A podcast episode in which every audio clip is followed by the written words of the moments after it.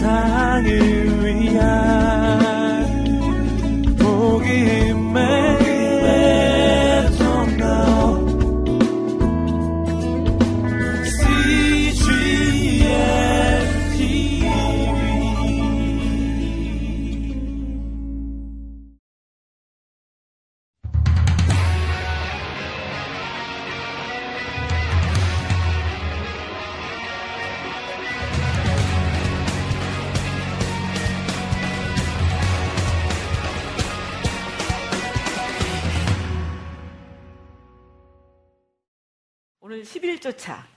이제 몇 주밖에 남지 않았지요?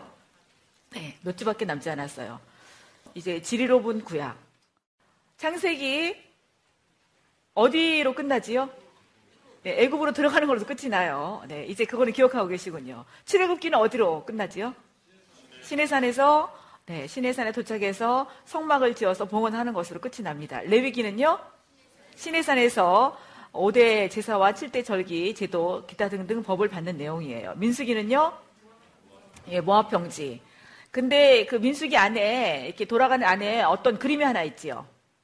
무슨 그림 보이세요? 그 안에 조그만 그림 안 보이세요? 네. 저게 뭔가 하면, 이 장대에 달린 노뱀. 네. 장대에 달린 노뱀 사건은 민수기에 있는 거예요. 그래서 민수기를 특징으로 그 그림이 있고요. 신명기는 어디에서 있는 사건이에요? 모압평지 앞에서 가난 땅에 들어가기 직전에 대상이 누구예요? 대상이 2세대. 네, 2세대 광야할 때는 2세대에게 가난 땅에 들어가서 하나님 나라로 살아갈 수 있도록 설교를 해주는 내용이 바로 신명기입니다. 이제 여호수아를 통해서 가나안 땅이 정복이 되어집니다. 그 다음에 하는 일이 뭐지요? 정복한 다음에 네 분배. 여호수아에 의해서 정복하고 분배된 다음에 여호수아는 죽고 그 다음에 이어지는 세대가 사사기. 사사기 똑같은 사이클이 몇 번 지나간다고요? 일곱 번. 네, 일곱 번이 지나간다는 거, 똑같은 사이클이 지나간다는 거는 360여 년간 이 이스라엘 백성들의 역사를 통해서 배운다는 거예요? 안 배운다는 거예요? 안 배운다는 거예요. 그럼 나는 이 역사를 통해서 배우고 있는가? 그것들을 한번 점검해 보셔야 돼요. 오늘 낮반에서 사사는 12명이라면서 왜 7사이클이에요? 그렇게 질문하는 사람들이 있더라고요. 그러니까 한 사이클에 사사가 한두 명 들어가는 사이클도 있고 반드시 맞아야 되는 건 아니에요. 중요한 것은 역사 속에서 배우지 않는 이스라엘 사람들. 그래서 최종 평가가 그 시대에 왕이 없으므로 자기의 속에는 옳은 대로 행할 따라 무슨 길로 살아갔습니까? 인유의 길로. 인유의 결말은 무슨 길? 멸망의 길. 그래서 이스라엘 백성들이 계속 멸망의 길로 가고 있는 그 시대에 하나님께서 또 한 사람을 보내주시죠. 네. 사무엘 보내주기 전에 같은 시대, 어, 사사기에 같은 시대에 있었던 그 사건이 룻기 사건이에요. 이제 앞으로 하나님께서 메시아를 보내줄게라고 메시아의 족보에 올라갈 수 있는 누구를 보여주는 책이 룻기예요? 다윗. 네. 다윗을 맨 끝에 족보로 보여주고 있습니다. 이제 이 시대 사사기 마지막 시대에 하나님께서 레위 사람을 보내주시죠. 그 한 사람이 누구예요? 사무엘. 사무엘 마지막 세사겸 제사장. 그래서 내가 하나님 앞에서 신유로 살았습니다. 라고 고백할 수 있는 그런 삶을 살았던 사람이 바로 사무엘입니다. 그래서 사사기 같은 그런 상황이 있다 할지라도 얼마든지 무슨 삶을 살아갈 수가 있어요? 신의의 삶을 살아갈 수 있다는 것을 사무엘을 통해서 보여주고 루키를 통해서 보여주고 있습니다. 이제 백성들이 원하는 대로 하나님께서 왕을 세워주시죠. 그 왕이 첫 번째 왕이 누구예요? 사울 왕이에요. 사울 왕. 그 다음 왕이요. 다윗 왕은 어떤 책이 기록되어 있습니까? 네, 사무엘 하. 사무엘 하와 같은 역사를 다루고 있는 책이요. 때 상. 이제 사무엘 하에서 다윗이 끝난 다음에 열왕기상 11장까지가 누구에 대한 내용이에요? 네, 솔로몬. 열왕기 상하에서는 몇 장과 몇 장을 외우시라고 그랬죠? 11장과 18장. 12장부터는 왕국이 분열되는 사건이고 18장은요. 예, 유다만 남은 잔존 유다 왕국만 남은 그 어, 역사를 다루고 있기 때문이에요. 하나님께서 선지자들을 보냈지만 돌아오지 않았습니다. 그래서 북쪽 이스라엘 몇 년에 망해요? 722년. 인위의 결국은 무슨 길? 멸망의 길. 인위는 그러니까 멸망의 지름길. 이 그대로 멸망을 했습니다. 남쪽 유다는 보고 정신을 차렸어야 되지요. 정신 차렸어요? 안 차렸어요? 안 차렸어요. 결국 몇 년에 망합니까? 586년에 어느 나라에 의해서요? 바벨론에 의해서. 그러나 바벨론에 가서 몇 년간 있다가 다시 돌아올 것이라고 하나님께서 약속을 하셨습니까? 70년. 어떤 선지자를 통해서? 예레미야를 통해서요. 70년이 참에 다시 되돌아오지요. 근데 지난주에 하나님께서 누구 왕의 마음을 감동시키셨어요? 고레스 왕의 마음을 감동시키셔서 다시 돌아가라 라고 조서를 내렸고 이 이스라엘 백성들이 다시 돌아가게 됩니다. 그 내용이 어느 책 어느 책이에요? 에스라와 니헤미야예요. 오늘 이제 에스라 뒷부분과 니헤미야를 배우게 되어집니다. 근데 1차와 2차 포로 사이에 페르시아에서 있었던 사건이 바로 에스더 사건이에요. 그래서 오늘 에스더와 에스라 뒷부분 니에미아 이 부분을 다루게 될 것입니다. 이렇게 구약을 한 장의 지도로 그려봤습니다. 오늘 가능하신 분들은 둘씩 짝을 지어서든지 이 지도를 한번 설명할 수 있었으면 좋겠고요. 이제 시대로 본 구약. 이 두 장은 반드시 내 마음속에 머릿속에 기억하고 계셔야 돼요. 지리로 본 구약, 시대로 본 구약. 시대로 본 구약 위에 시대를 한번 해보실까요? 시작. 창조 시대, 독장 시대, 출애굽 강야 시대, 가난 정복 시대, 사사 시대, 통일왕국 시대, 본열왕국 시대, 포로 시대, 귀환 시대. 예. 그 역사를 다루고 있는 책들, 역사만 쫙 한번 해보시겠습니다. 시작. 창, 줄, 민, 수, 삿, 삼상, 사마, 왕상, 왕하. 그 뒤에 있는 역사가 밑으로 스, 느. 네. 그 없는 책들은 같은 역사를 다루고 있다고 그랬습니다. 출애굽기 밑에 레위기, 민수기 밑에 신명기, 사사기 밑에 롯기, 사마 밑에 역대상, 왕상 밑에 역대하, 스 밑에 에, 에스, 더, 시가서, 예, 창세기 밑에 예, 욥기가 있고요. 어, 무슨 책 밑에 시편 있지요? 사무엘, 하, 예, 무슨 책 밑에 아잠전이 있어요? 열왕기상 앞부분에 북쪽 이스라엘이 멸망 직전에 사역했던 선지자 두 명이 있습니다. 누구누구지요? 아모스와 호세야. 그때에 아수르를 향해서 사역했던 선지자 요나, 요나. 나머지 선지자들은 다 어디서 사역했던 선지자들이에요? 남쪽 유다. 그런데 바벨론 포로시에 사역했던 선지자, 바벨론에 사역했던 선지자 두 명이 있지요. 다니엘과 예, 지난주에 배웠네요. 에스겔, 에스겔. 이제 포로 귀환했잖아요. 포로 귀환 이후에 사역한 선지자 4명. 학개, 스가랴, 지난주 했지요. 오늘, 예, 말라기 다음 주에 하고 오늘은 요엘까지. 그래서 포로 이후에 사역했던 선지자. 그래서 포로 이전에 사역했던 선지자, 포로기 사역자, 포로 이후에 사역자.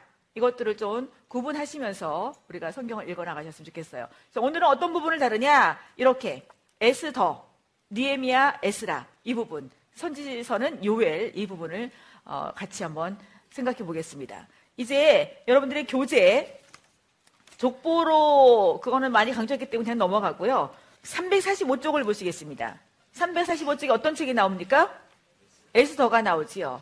에스더 사건의 이 내용이 어떤 내용인가 크게 두 내용으로 살펴볼 수가 있어요. 첫 부분은 5장까지 어떤 내용이지요? 예상되는 위기. 그러니까 남아있는 유대 백성들, 페르시아에 남아있는 유대 백성들에게 무엇이 올 가능성이 있는 거예요? 위기가 올 가능성이 있는 거예요. 왜 위기가 올 수 있느냐? 항상 사단은 하나님의 백성들을 멸망하는 쪽으로 상황을 만들어 갑니다. 지난주에 아무 잘못 없는 누구를 충동질해서 그렇게 심각한 어려운 가운데 처하게 했지요? 욥.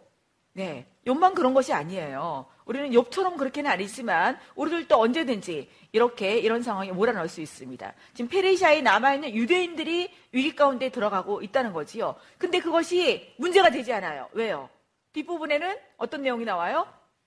해결된다는 거지요. 혹시 지금 어려운 가운데 처하신 분이 계십니까? 이거는 잠시 잠깐이에요. 이 또한 지나가리라. 누가 지나가게 만들어 주신다고요? 하나님께서. 그래서 이 위기를 어떻게 해주신다고요? 제목. 위기가 어떻게 된다고요? 해결된다고요. 누가? 하나님이 이 내용이 바로 지금 우리가 다룰 에스더예요. 그러면 에스더, 그 에스더가 왕비가 된 사건이 몇 년이지요? 네, 479년이지요. 그런데 고에스 침령에 의해서 1차 포로 귀환한 그 연도가 538년이에요. 그럼 1차 포로 귀환한 데로부터 지금까지 몇 년이 지났지요? 538 빼기 479 하면요. 몇 년이에요? 59년. 약 60년이 지났지요. 1차 그러니까 포로 귀환한 지 약 60여 년이 지난 다음에 지금 이 사건이 생기는 거예요. 그러면 이스라엘 백성들이 자기 그 이스라엘 땅에 다시 귀환해서 성전을 그 짓게 된 그 기간이 몇 년이라고 그랬지요? 기억나세요? 돌아가서 성전 시작했는데 방해가 있었지요. 중단되었지요. 하나님께서 학계와 스가랴를 보내서 성전을 다시 짓게 했어요. 성전이 완공된 때가 귀환한 때로부터 약 20여 년이 지난 때에 성전이 어, 완공되었습니다. 그럼 성전을 완공된 뒤에도 지금 약 40여 년이 지난 다음에 지금 페르시아에 있는 유대인들에게 일어난 사건, 그 사건이 바로 이 사건이라는 거지요. 그러면 지난주에 했던 에스라 앞부분과 오늘 할 니에미야 이 내용과 에스더의 내용의 대상은 누구일까? 그것들 한번 살펴보겠습니다. 345쪽에 밑에 딸락, 밑에 딸락 위에서 아, 세 번째 줄 보시겠습니다. 에스라와 시작. 에스라와 니에미에서는 포로 귀환한 남은 자에 대한 하나님의 마음을 기록한 책이고, 네, 에스더는 귀환하지 않은 자들에 대한 하나님의 마음을 기록한 책입니다. 대상이 다르지요. 에스라와 니에미에는 누구의 누구를 대상으로 생각을 했어요? 귀환한 사람들. 지금 어디 어디 땅에 있는 사람들이죠? 이스라엘 땅에 있는 사람들이에요. 그럼 에스더는요? 어디 땅에 있는 사람들이에요? 페르시아에 남아 있는 사람들이에요. 이게 대상이 다르고 지역이 다르다. 그걸 보시고요. 346쪽으로 넘어가셔서요. 에스더의 시대적 배경을 보신다면 에스더 이 도표에서 위로 쭉 올라가 보세요. 그 페르시아에 어떤 왕이 나오지요? 아하수에로라고 나오지요. 성경에는 아하수에로로 나와 있어요. 근데 아하수에로는 왕이라는 그런 의미의 호칭입니다. 그러면 이 아하수에로의 이름은 누구인가? 그 옆에 적혀 있죠? 누구라고 적혀 있습니까? 크세르크세스. 그래서 세계사에서 보시면 크세르크세스예요. 그러니까 여러분들이 세계사를 보시다가 크세르크세스라고 나오면 성경에 에스더서에 나오는 누구다? 아하수에로다. 성경에 아하수에로 나온 그 왕이다. 그렇게 생각을 하시면 되겠습니다. 이때 있었던 세계사의 사건이 지금 에스더서에 들어가 있는 것입니다. 그렇다면 에스더의 사건 속에서 하나님께서 어떻게 이스라엘 백성들을 보호하고 섭리하고 계시나 그 사연들을 한번 잠깐 보겠습니다. 347쪽에 보시면요. 에스더 1장, 2장 나오지요? 중간쯤에 거기에 보시면 세 번째 줄 같이 읽겠습니다. 2장은 같이 읽어보실까요? 시작. 2장은 귀환하지 않고 남은 자들을 보호하시는 하나님의 섭리를 보여줍니다. 그 과정으로서 원래 왕비 와시디가 폐위되고 에스더가 왕후가 되는 과정을 보여주고 있습니다. 이제 1장, 2장에서 이런 내용이 나와요. 하나님께서 하나님께서 어떻게 이 사건들을 통해서 역사에 나가시는지 일단 이 에스더에서 여러분들이 스스로 발견해야 될 대답들을 한번 생각해 보시고 이 내용을 진행을 하시겠습니다. 첫 번째, 하나님은 과연 약속의 땅을 떠나 사는 이름 없는 유다 민족에게 아직도 관심이 있는가? 지금 귀환한 민족이 있고 귀환하지 않은 페르시아에 남은 유다인들이 있지요. 그러니까 페르시아에 남아 있는 사람들이 우리가 하나님께서 약속하신 약속의 땅에 있지 않은데 돌아가 있지 않은데 과연 우리들에게 아직도 관심이 있는가? 이런 것들이 남아있는 사람들의 마음속에 있는 질문이었습니다. 또 하나님은 디아스포라, 흩어진 유대인들, 지금 페르시아에 남아있는 흩어진 유대인들에게 먼 옛날에 주장들에게 하신 언약, 이것을 지키실 것인가? 우리가 하나님의 보호 속에 있을 것인가? 라는 그런 질문이 있었습니다. 또 그렇다면 이 디아스포라 유대인들이 이 위기 상황에서 무엇을 할 수 있었는가? 이런 내용들의 대답이 다 어디에 기록되어 있다고요? 에스더에 기록되어 있어요. 그러니까 여러분들이 에서를 읽으면서 이런 질문들에 대한 답변을 스스로 찾을 수가 있습니다. 마지막 질문 한번 읽어보실까요? 시작. 이스라엘의 하나님이 여전히 그의 백성을 기억하고 계시다면 에스더서에 어디에서 그분을 발견할 수 있는가? 근데 중요한 것은 에스더에서는 하나님의 이름이라는 단어조차가 나오지 않습니다. 그렇다면 어디에서 하나님이 뒤에서 일하고 계시며 이스라엘 백성들을 돕고 계신다는 것을 알 수가 있는가? 그것들을 한번 찾아보시라는 거지요.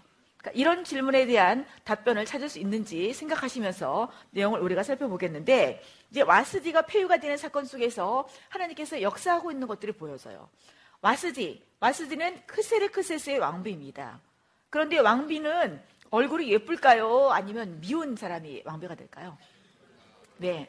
이 권세를 한 몸에 가졌기 때문에 이 땅에서 가장 예쁜 여자를 왕비로 맞이할 수 있는 그런 그 권한이 있습니다. 그래서 크세르크세스의 왕비가 아주 예뻤습니다. 어, 남편들에게 묻습니다. 여러분들의 아내가 예쁘다면 뭐 하고 싶어지지요? 어떻게 하고 싶어져요? 네, 가지 않은 사람 너무 잘 알고 있습니다. 아직 결혼하지 않은 사람 자랑하고 싶어지는 거예요. 그래서 크세르크세스 자랑하고 싶어서 왕비를 나오도록 했습니다. 그런데 이 마음을 간파한 이 왕비가 나오지 않는 거예요. 그러니까 왕명을 거역하는 것입니다. 자기 남편이지만 왕인데 왕명을 거역하는 거예요. 그러면 내가 나오라고 왕으로서 또 남편으로서 나오라고 했는데 나오지 않았다. 그러면 남편의 마음속에 어떤 심정이 들까요? 예, 분노가 생깁니다. 분노가. 네. 네, 아직 모르시겠죠? 네. 분노가 생깁니다. 저는 남편이 아니래도 분노가 생길 것이라는 생각이 들어요. 왕이면서 남편인데 감이 안 나와? 이 분노의 마음에 또 거기서 덮어주신 존재가 있어요. 페르시아는 일곱 명의 귀족들이 있는데 이 일곱 명의 귀족이 왕과 같이 정치를 의논하는 그런 사람이 있었습니다. 근데 이 일곱 명의 귀족들이 무엇이라고 간언을 하는가 하면 지금 왕께서 이 사건에 대해서 제대로 결론을 내리시지 않으시면 이 땅에 사는 모든 그 아내들이 남편에게 복종하지 않을 것입니다. 그 말을 들었을 때 어떤 결론을 내리게 될까요? 이거 해결해야 돼. 나는 그런 결론이 내려지지요.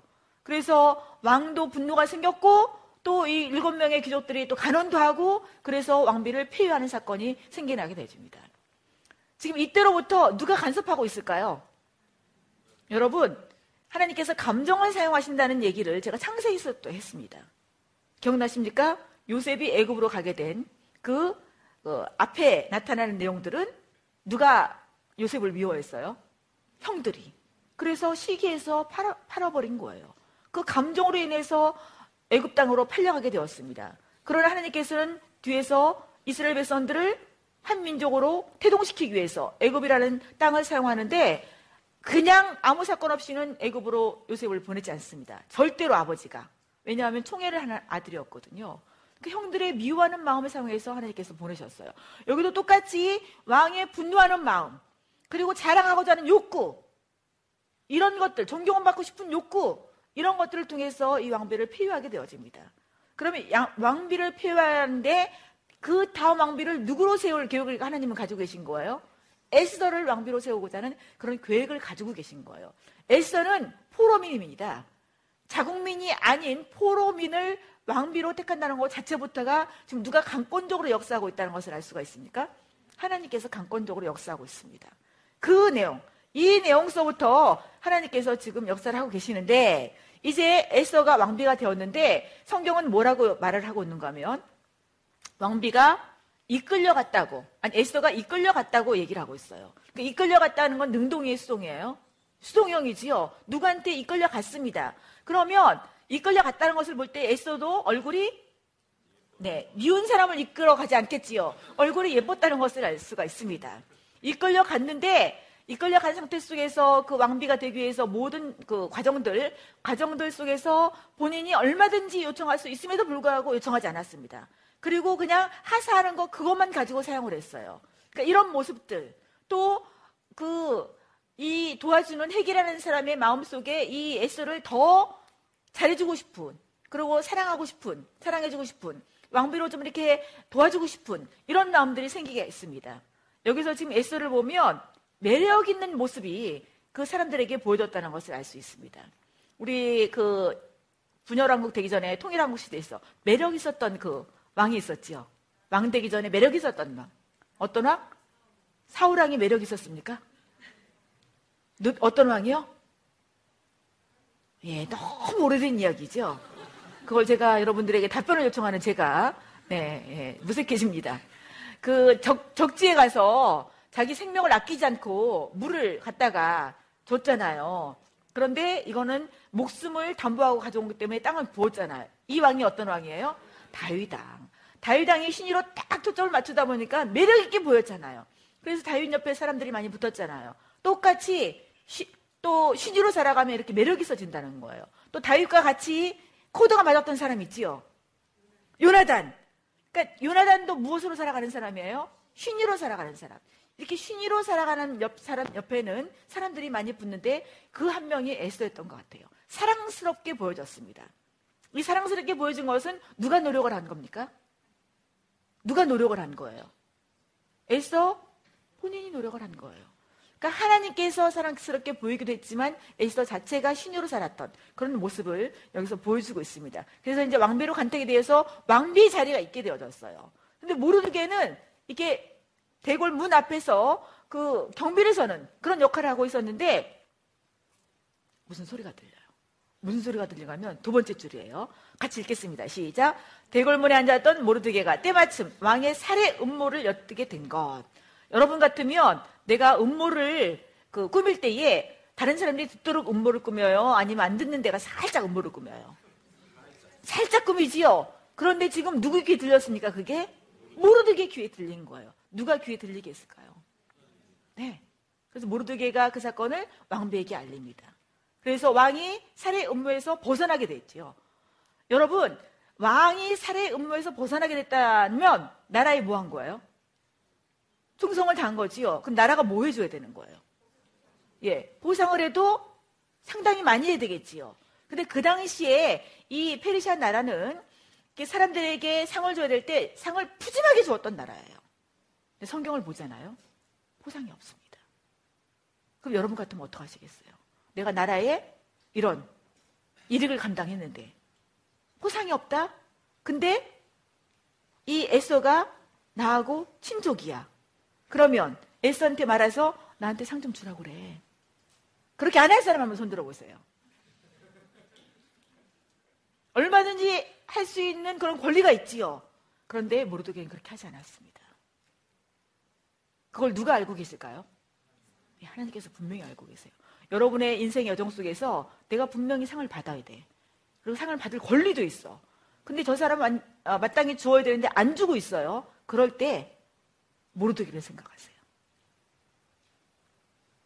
내가 그걸 받아내려고 그렇게 방법을 쓰기 시작하잖아요. 그러면 굉장히 많이 추해지는 그런 꼴들이 일어나게 되어집니다. 이제 왜 모르드기를 보라고 그랬는지 조금 있으면 알게 되어져요. 이렇게 해서 모르드기가 국가의 그 유익을 감당했습니다. 근데 예, 여기 에서 3장부터 10장까지 중간에 있는 그 내용을 볼까요? 첫 번째 줄을 보니까 하만의 무엇으로 인해 교만으로 인해 하만이라는 뜻은 여기다 적어 놓으세요. 자기 꾀에 빠진 자라는 뜻이에요. 그러면 이름 자체가 지금 뭐에 빠져서 어디로 갈 거라는 걸 뻔히 보여주고 있지요. 인위에 빠져서 멸망의 지름길로 가는 그런 인생을 살아갈 수밖에 없다는 것을 여기서 잘 보여주고 있습니다. 교만으로 인해서 바사 지역에 남은 유대인들에게 엄청난 비극이 생기는데 그게 무슨 비극인가 하면 하만이 주의가 높아졌습니다. 그래서 모든 사람에게 자기 절할 것을 명했어요. 그런데 누가 지금 절을 안, 하고 있는가 하면 에서의 사촌 오빠인 누가요? 모르드게가 절을 하지 않아요. 절하지 않는 모습에 하만이 격분했습니다. 격분한다는 것도 지금 무엇이지요? 인이 어떤 감정? 네, 감정이죠 지금요. 아까 지금 크세르크세스도 무엇으로 시작해서 와스를 피유했습니까? 감정으로 시작해서 지금 여기 격분한 감정으로 어떤 사람들을 죽이려고 그러는 거예요. 유대인들 누구 한 사람에 대한 격분으로 모르드게 한 사람에 대한 격분으로 모르드게 속한 유대인 전체를 죽이려고 하는 그런 계획을 세우는 이 하만을 볼 수가 있습니다. 우리 주변에 이런 사람 없습니까? 자기가 약오른 감정 때문에 그 사람이 소속된 모든 것들을 완전히 뒤엎어버리려고 하는 이런 인생을 살아가기는 사람들 보면 그 사람은 지금 무슨 지름길을 가고 있는 거예요? 멸망의 지름길을 가고 있는 거예요. 욕할 필요 없습니다. 그 사람을 도리어 불쌍히 여겨야 된다는 것을 우리가 여기서 알 수 있습니다. 이 음모를 알아차렸습니다. 모르드게가. 그래서 모르드게가 이제 이 사실은 누구에게 알렸을까요? 엘스에게. 자기가 포상받지 않은 것을 알리지 않았습니다. 그러나 자기 민족이 멸망지경에 있는 이 상황은 에스에게 알렸습니다. 그러면서 왕 앞에 나가서 이것을 간언을 해라. 라고 말을 했을 때에 지금 세 번째 여기 세 번째 줄을 보시면 같이 읽어보실까요? 시작. 한 달 동안 에서를 찾지 않던 왕이 에서의 등장을 기꺼이 반긴 일. 지금 이 페르시아의 또 그 국법은 왕이 오라고 하지 않았을 때에 왕께 나가면 죽임을 당할 수가 있어요. 저 사람 죽여. 그러면 끝나는 거예요. 그 정도로 왕 앞에 나가기가 쉽지가 않습니다. 아무리 아내라 할지라도. 그런데 지금 얼마 동안 왕이 찾지 않았다고요? 한 달 동안. 이 말은 무슨 말인가 하면 나는 지금 왕 앞에 나갈 수가 없어요. 이런 말이에요. 그런데 모르드게가 무엇이라고 말하는가 하면 너 내가 왕비가 된 것이 이때를 위함이 아니냐라고 말을 합니다. 이때를 위해서 하나님께 너를 왕비로 세운 것이 아니냐 이 말을 듣고 누가 감동을 받았는가 하면 에스더가 감동을 받았어요. 그리고 힘을 얻고 내가 3일 금식하겠다. 그러니까 나를 위해서 우리 민족들이 기도를 하도록 도와주십시오. 라고 요청을 해요. 그러면 지금 예수 혼자 기도하는 거예요? 전체가 다 같이 기도하는 거예요? 유대인 전체가 다 같이 기도를 하고 있는 것입니다. 지난주에 배우셨지요? 유대인이 페르시아에 얼마 정도 남아 있었다고요? 약 300만 정도 남았는데 몇만만 돌아갔어요? 5만만 돌아갔어요. 그럼 몇만이 남아 있는 겁니까? 295만 정도가 남아 있는 거지요. 그 민족이 같이 기도를 하는 거예요. 그리고 3일 금식한 이후에 왕 앞에 나아갑니다.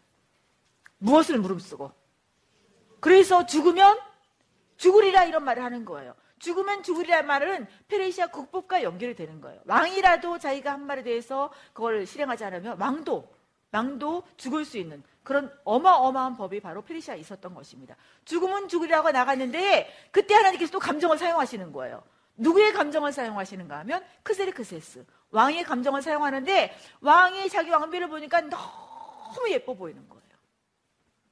그걸 좀 적나라하게, 적나라하게 말하면 왕이 마음속에 헬렐레 하는 마음이 생기게 된 거예요. 그래서 왕이 자기의 호를 내밀고 왕비가 왕 앞에 나가게 되었습니다. 여기서 이때를 위함인지 이때를 위함이 아니냐? 우리 이지선 자매 혹시 아십니까? 이지선. 교통사고 나가지고 불타가지고 얼굴 다 완전히 불타고 손가락 다 이렇게 마디 예, 없어지고 너무나 예뻤던 그런 얼굴인데 얼굴이 그 불에 타가지고 완전히 그 이상해진 그 자매. 이 살기도 어렵지만 처음에 이 치료받을 때에 화상은 통증이 너무 심합니다. 그래서 이 지선 자매가 죽고 싶은 거예요. 저도 이게 허리 수술하고 너무 아프니까 이대로 살다가는 차라리 죽는 게 낫겠다. 그런 생각이 들, 들더라고요. 근데 화상에 비하면 이건 아무것도 아닌 통증이거든요. 그러니까 이 통증이 너무 세서 죽었으면 좋겠다고 생각한 그 찰나에 어떤 목사님이 신방으로 오셨습니다. 근데 이 자매가 솔직하게 그 내용을 토로를 했어요. 목사님 차라리 죽었으면 좋겠습니다. 그러니까 이 목사님이 무슨 말을 했는가 하면 자매님, 하나님께서 자매님에게 믿음을 주신 것은 이때를 위함이 아닐까요? 이 말을 던지고 목사님은 가셨습니다. 근데 이 이후에 이 지선자매의 그 마음속에 믿음을 주신 것은 이때를 위함이 아니냐라는 그 생각이 계속적으로 나는 거예요. 그래서 이때가 바로 믿음을 발휘할 때구나. 그리고 거기서 힘을 얻어서 이 이지선 자매가 자기가 그 사고 나기 전보다 훨씬 더 많은 영향력을 끼치는 그런 삶을 살아가고 있는 걸 볼 수가 있어요.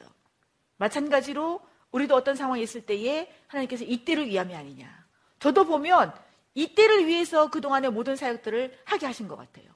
그동안에 정말 오랜 사역, 이 가르치는 사역을 했는데 통통해서 하나님께서 쏟아붓게 하는 이런 이때를 위함이 아니냐. 저도 이 생각이 듭니다. 여러분도 아마 그런 생각이 들을 때가 있을 거예요. 그래서 그때를 위해서 이때를 잘 준비하는 우리 모두가 되기를 주님의 이름으로 축복합니다. 아멘. 이렇게 나갔을 때에 에서가 그때 바로 자기의 말을 하지 않아요. 우리 그 여인들은 이런 지혜가 있으셔야 돼요. 이 자기 남편의 호기심을 자극하는 내일 제가요 잔치를 할 거거든요. 그러니까 잔치에 좀 와주세요. 그런데요 하만도 같이 왔으면 좋겠어요.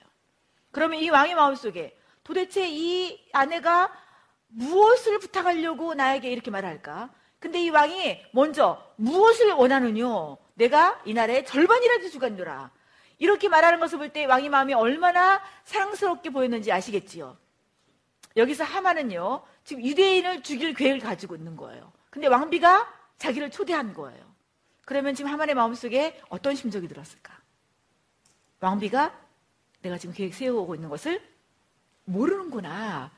그렇게 마음에 해석이 됐을 때 얼굴에 그 이상야릇한 미소를 한번 띄워줘 보세요. 옆 사람하고 같이 한번. 어떤 미소를 띄웠을까?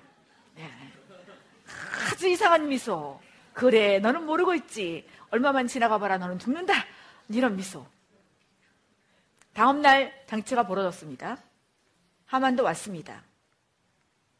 근데 왕이 그 자리에서 무엇을 원하느냐? 내가 나라의 절반이라 주겠노라.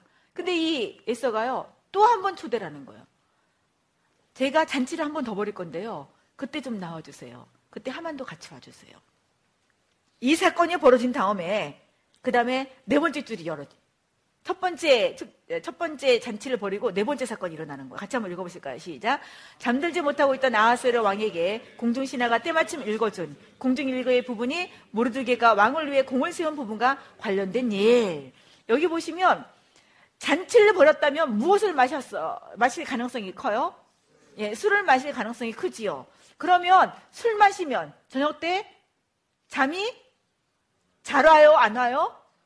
예, 그냥 잠들어 버리는 게 바로 술의 특징이기도 하지요. 근데 지금 왕이 무엇을 못 이루는 밤? 잠 못 이루는 밤이에요. 이게 하나님께서는 이 몸의 생리작용도 주장하셔서 잠이 안 오게 만드시는 하나님. 잠이 잘 오던 사람이 잠이 잘 안 오면 하나님께서 무슨 할 일이 있으신 거예요. 네, 이 왕은 지금 밤에 잠이 안 올 때 할 일이 많이 있었을 것입니다. 그런데 무슨 일을 선택했는가 하면 궁중일기를 가져라고 하는 거예요. 궁중일기가 한두 권이겠습니까?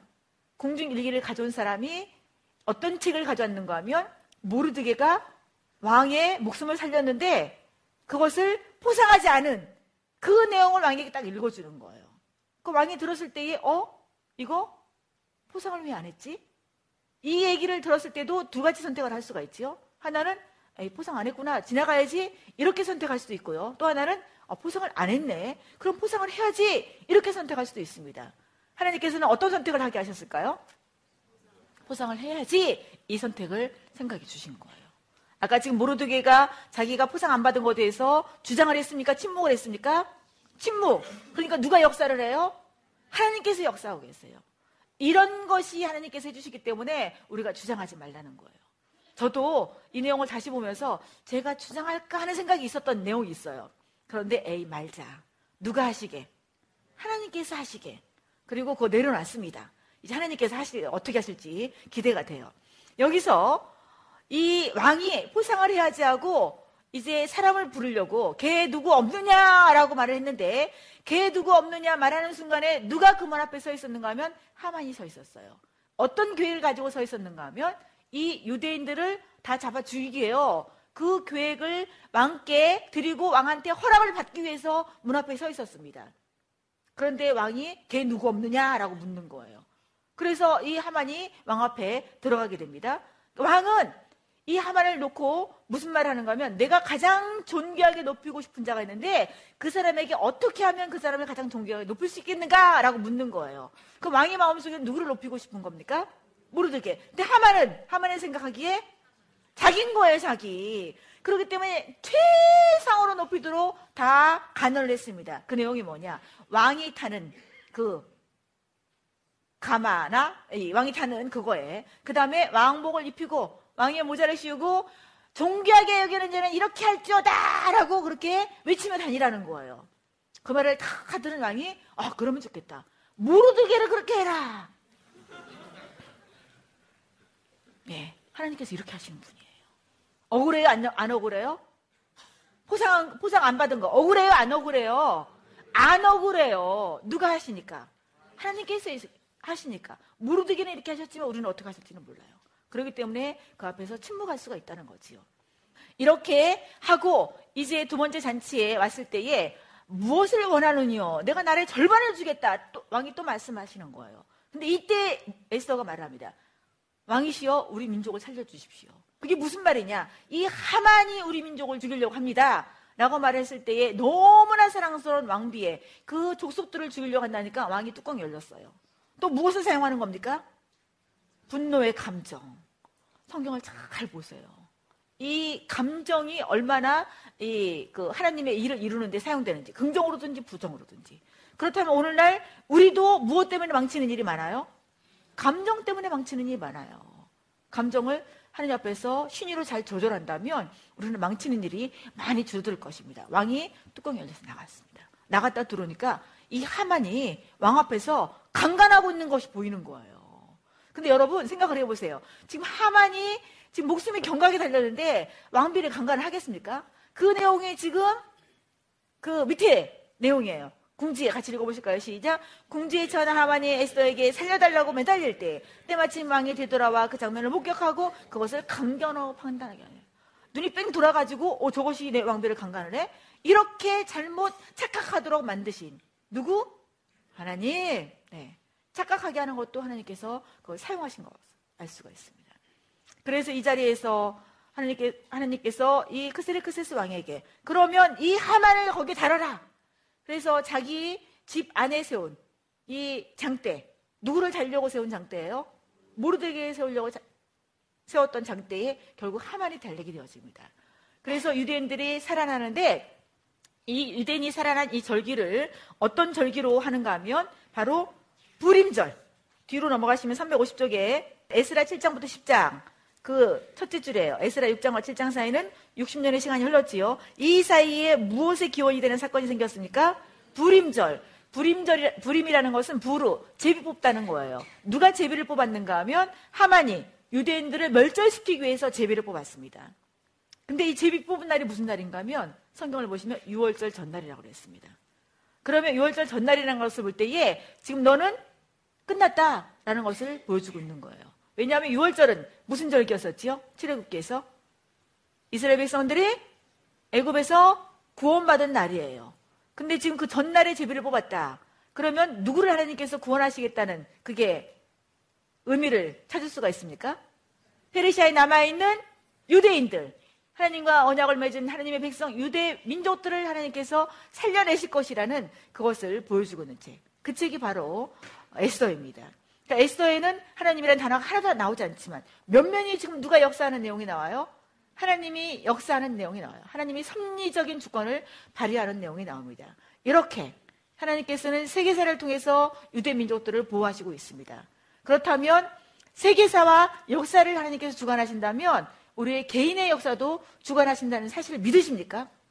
오늘이라는 이 시점에 있지만 하나님은 우리를 향하신 하나님의 계획 속에 우리가 있습니다. 그래서 이 또한 지나가고 결국은 하나님의 계획을 이루어 드리는 우리 인생이 펼쳐지게 될 것입니다. 아멘. 그러면 이 에스더 이 책이요, 이 책이 어, 하나님의 구속사의 그런 측면이 있습니다. 어떤 면이 있는가 하면 이 사단의 그 일들은 하나님의 나라를 회복시키지 못하도록 하는 거예요. 그리고 하나님 나라의 백성의 그 삶들을 방해해서 더 이상 나가지 못하도록 그 일들을 이루고 있는 것이 바로 사단의 전략입니다. 최초의 전략이 창세기 3장에 나와 있지요. 그래서 이 이스라엘 백성들이 아니 하나님의 백성들이 지속적으로 그 일을 못하도록 하나님께서 원시 복음을 주셨지요. 여인의 여인의 후손이 뱀의 머리를 깰 것이다. 그래서 결국은 메시아가 와서 그 모든 것들을 승리하실 것을 약속을 해주고 계시죠. 그 다음에 또 이스라엘 백성들이 출애굽해서 이게 하나님의 여정, 하나님이 인도하신 여정을 가고 있는데 아말렉 족속이 와서 계속 뒤에서 치고 있는 내용이 있었지요. 그래서 모세가 손을 들고 기도하면 이기고 손을 내리면 지고 그래서 아론과 우리 두 손을 잡아주고 있고 그 밑에서는 여우수아가 아말렉 족속들과 싸우면서 결국은 승리하게 되어지는데 이 때에 하나님께서 계시해 주신 이름 그 이름이 무슨 이름이에요? 여호와 니시. 네. 여호와 니시. 하나님께 소속된 백성이라는 거예요. 그래서 하나님께서 거기서 약속해 준 것이 아말렉과 대대로 싸우겠다고 약속을 하셨습니다. 그러니까 아말렉과 싸우겠다는 것은 악의 세력과 사단의 세력과 계속 싸우겠다는 거예요. 그래서 결국 누가 승리하겠다고? 누가 승리하겠다고요? 하나님께 승리하셔서 결국 무슨 나라를 만드시겠다고요? 하나님의 나라를 만드시겠다는 거예요. 그런데 이 내용이 사울왕 때에 하나님께서 아말렉 족속을 다 진멸하라고 그랬습니다. 그런데 사울왕이 다 진멸하지 않았지요. 좋은 짐승들 살려왔고 아, 아말렉이 왕인 아각 왕을 살려왔어요. 아각 왕. 제가 사울할 때 아각 기억하세요라고 기억나시나 모르겠습니다. 네. 근데 하만이 어디 사람이에요? 아각 사람이에요. 그러면 지금 이 에스더에서도 지금 사단의 세력이 어떤 그 백성을 멸절시키려고 하는 계획을 볼 수가 있습니까? 이스라엘 백성을 멸절시키려고 하는 계획이에요. 그러니까 이 사단의 세력은 지속적으로 하나님 나라가 이루어지지 못하도록 계속 방해를 하지만 결국 승리하는 것은 누가 승리하는가 하면 하나님께 승리하신다. 그래서 우리가 에스에서 알 수 있는 것은 아무리 방해가 있다 할지라도 누구의 뜻은 이루어진다? 하나님의 뜻은 이루어진다. 그리고 에스에서 우리가 만날 수 있는 하나님은 역전의 명수이신 하나님. 아무리 죽이려고 한다 할지라도 그걸 완전히 반전시키는 그런 역사를 이루고 계신 그 하나님의 모습을 우리가 볼 수가 있습니다.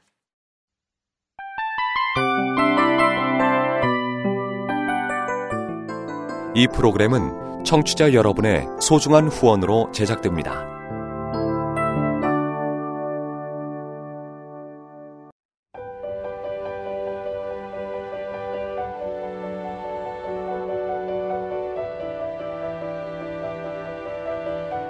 세상에는 수많은 교회들이 있지만 더 깊이 있는 말씀 강해를 찾기 위해 크기로만 교회를 선정하지 않습니다. 보다 좋은 영적 콘텐츠를 더 많이 나누기 위해 방송비를 받지 않습니다. 1년 365일 복음만 전하고 싶어서 우리는 광고를 하지 않습니다. 온누리의 복음을 땅끝까지 CGN TV와 함께 땅끝 성교사가 되주세요